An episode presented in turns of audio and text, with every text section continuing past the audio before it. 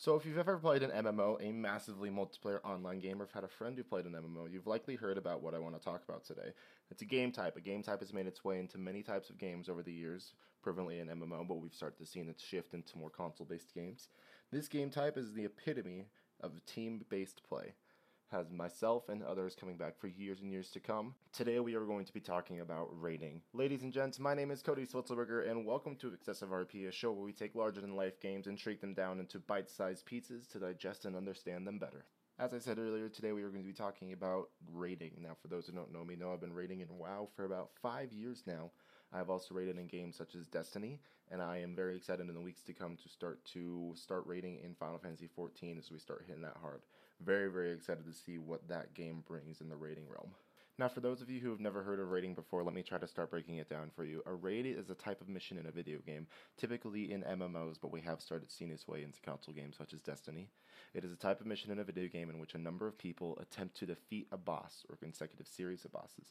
Now, again, I'm going to be basing a lot of my raiding experience off of WoW, as that's what I've spent most of my raiding time in.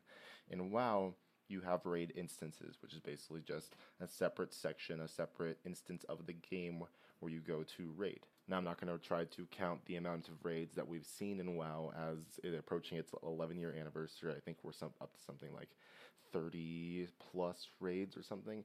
But regardless, I don't want to spend too much time on that aspect of this today. Now, again, in raiding, you're basically your whole goal, your whole objective is to, as a team, and that team size is going to vary depending on the game and the content and the difficulty of said content. Your whole objective is to face a boss. Now, these bosses are going to have something that's called mechanics. And I've been trying to think of how to explain boss mechanics to someone who's never played an MMO before. And the best thing I came up with is a game that maybe everyone has played or at least experienced or seen, and that would be um, Super Mario 64. Now, the main boss in that game is, of course, Bowser. And one of his mechanics of sorts is he, you know, he breathes fire, he jumps up and down and creates shock waves that you have to dodge. But how you go about actually hurting Bowser is you have to get behind him as Mario and then swing him around and throw him into bombs. Now that is basically a boss mechanic. It is a very, very small and minute form of a boss mechanic, but that's basically what we're looking at here bosses do crazy insane things and you have to overcome set obstacles in order to gain opportunities to attack them in order to damage them, in order to survive. Because once you get into later forms and later difficulties of raiding, a lot of these mechanics are just insta kill. And dodging a lot of those while trying to keep your cool, while trying to perform your job, can always be very, very difficult. Now, as I've already alluded to already, one of the main aspects of raiding is the team based play surrounding it. Now, depending on your game and the difficulty of set content, the team size is going to vary. For example, in Final Fantasy XIV, the raid team size is about eight, and while we've seen it fluctuate many times over the years, um, it, in its earliest forms was a 40 man raid. They started to realize that was maybe a little bit too big. They started to move its way towards 25. We've seen 10, and in its most um, current incarnation, we see raid sizes have the ability to be variable and to fluctuate depending on how many people you can bring, depending on the uh, difficulty of the WoW raid you want to do.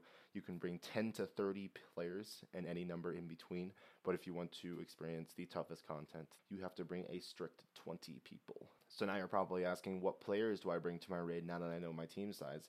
And that's going to, again, vary on the difficulty of said content and the type of content that you're going to play.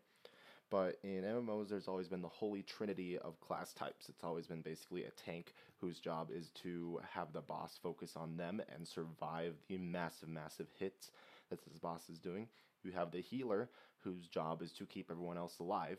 And you have the damage or damage per second, aka DPS, which their job is to strictly damage the boss, to kill things more than anything else. Now, coming to back to this idea of what players want to bring to our raid, um, in most MMOs, you are basically going to always be bringing two tanks. There are going to be some fights that require three, there are some fights that can be one tanked, but there's usually always boss mechanics that require, oh, this tank is going to take more damage, so this tank should probably taunt off of him and make it to where that one singular tank isn't taking a ton of damage. I know what I kind of said is a little confusing, but just know two tanks, always good, able to swap. Uh, healers, again, it's kind of convoluted. It's always going to be the more players that you bring, the more healers you have to bring.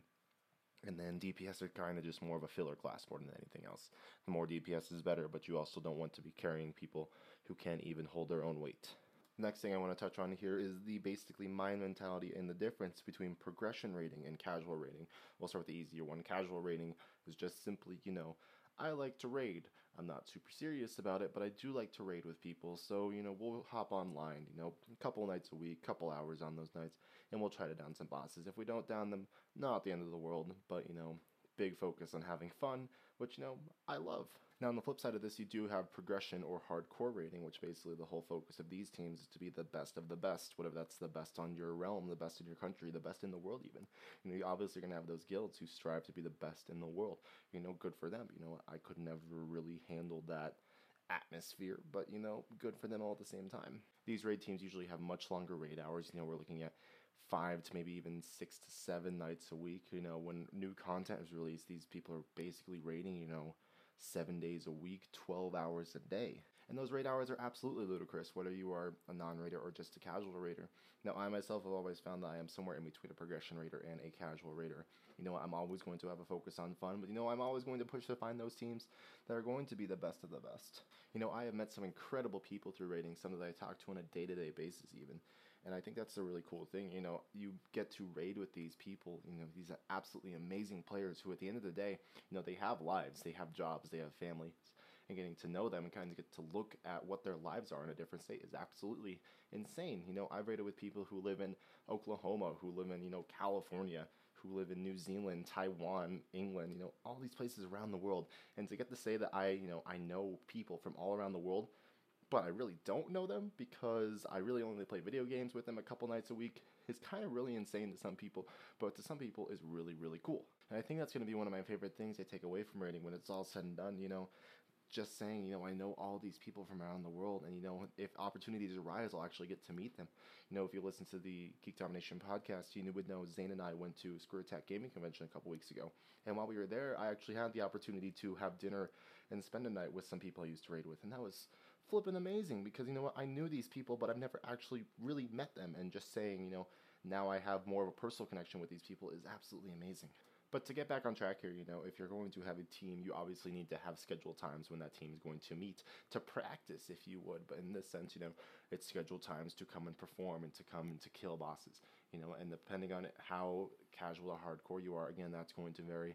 In the casual teams, you're going to be raiding, you know, two to three nights a week two to three hours on said nights, and you know, the more hardcore you get, the more those are going to increase. Just as an example of some of the raid times I've had over the years, you know, some of them have been like Wednesday, Thursday from like six to nine. You know, I've seen my latest one was Tuesday, Wednesday, Thursday from six to eleven, no, ten thirty.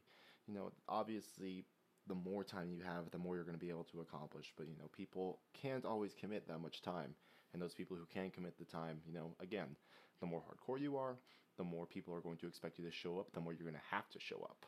One of the last things I want to touch on before I start jumping into more personal matters with raiding is the idea behind strategy. Now, obviously, in any game, any team sense play, you know, you have an objective, you obviously have to have a strategy or a plan to reach said objective. In raiding, of course, this is going to be no different. You know, you're going to have those bosses that take hours to days to just construct a strategy for.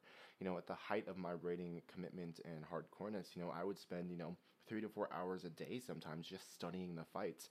I remember one particular instance when a when Highmaul launched, which was a raid instance, I spent um, almost ten hours the day before the raid instance launch just studying the fights and just typing up strategies for those and so that's basically it. You know, you have your team, you have your strategy, and you have the nights you're gonna meet, and you that's it. You know, you show up on those nights, you kill bosses, you have a good time, you joke, you make fun of people, you make people hate their lives. You know, you face bosses that make you want to kill yourself. You know, it's a lovely time. But in all seriousness, here, you know, yeah, like raiding has been such a pretty massive part of my life for the last couple years. You know, I have devoted, you know, on average three nights a week for the last four years to raiding.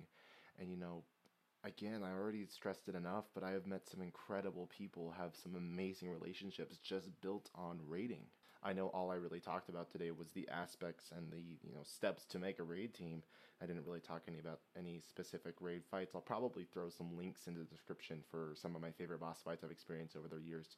And that's just the thing, you know, for me, one of the biggest things in WoW that keeps me coming back to raiding is you know when you finally get that insane kill you know what we call progression kills. Progression bosses are really exactly what it sounds like. You know you progress through the instance enough and you know progression kills you know you just keep going you know you keep getting to progress through the instance and being able to see the bosses to be able to conquer the bosses. That's always been huge for me.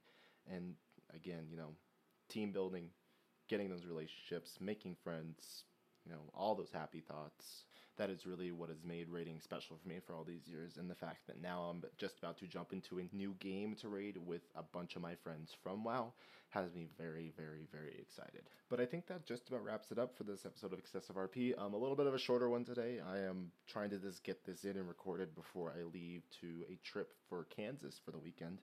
So I just wanted to have some content for you again. I'll be throwing some links in the description for some of my favorite raid bosses I've experienced over the years. So you can definitely look into that if you are more interested in what raiding looks like if you're new to it.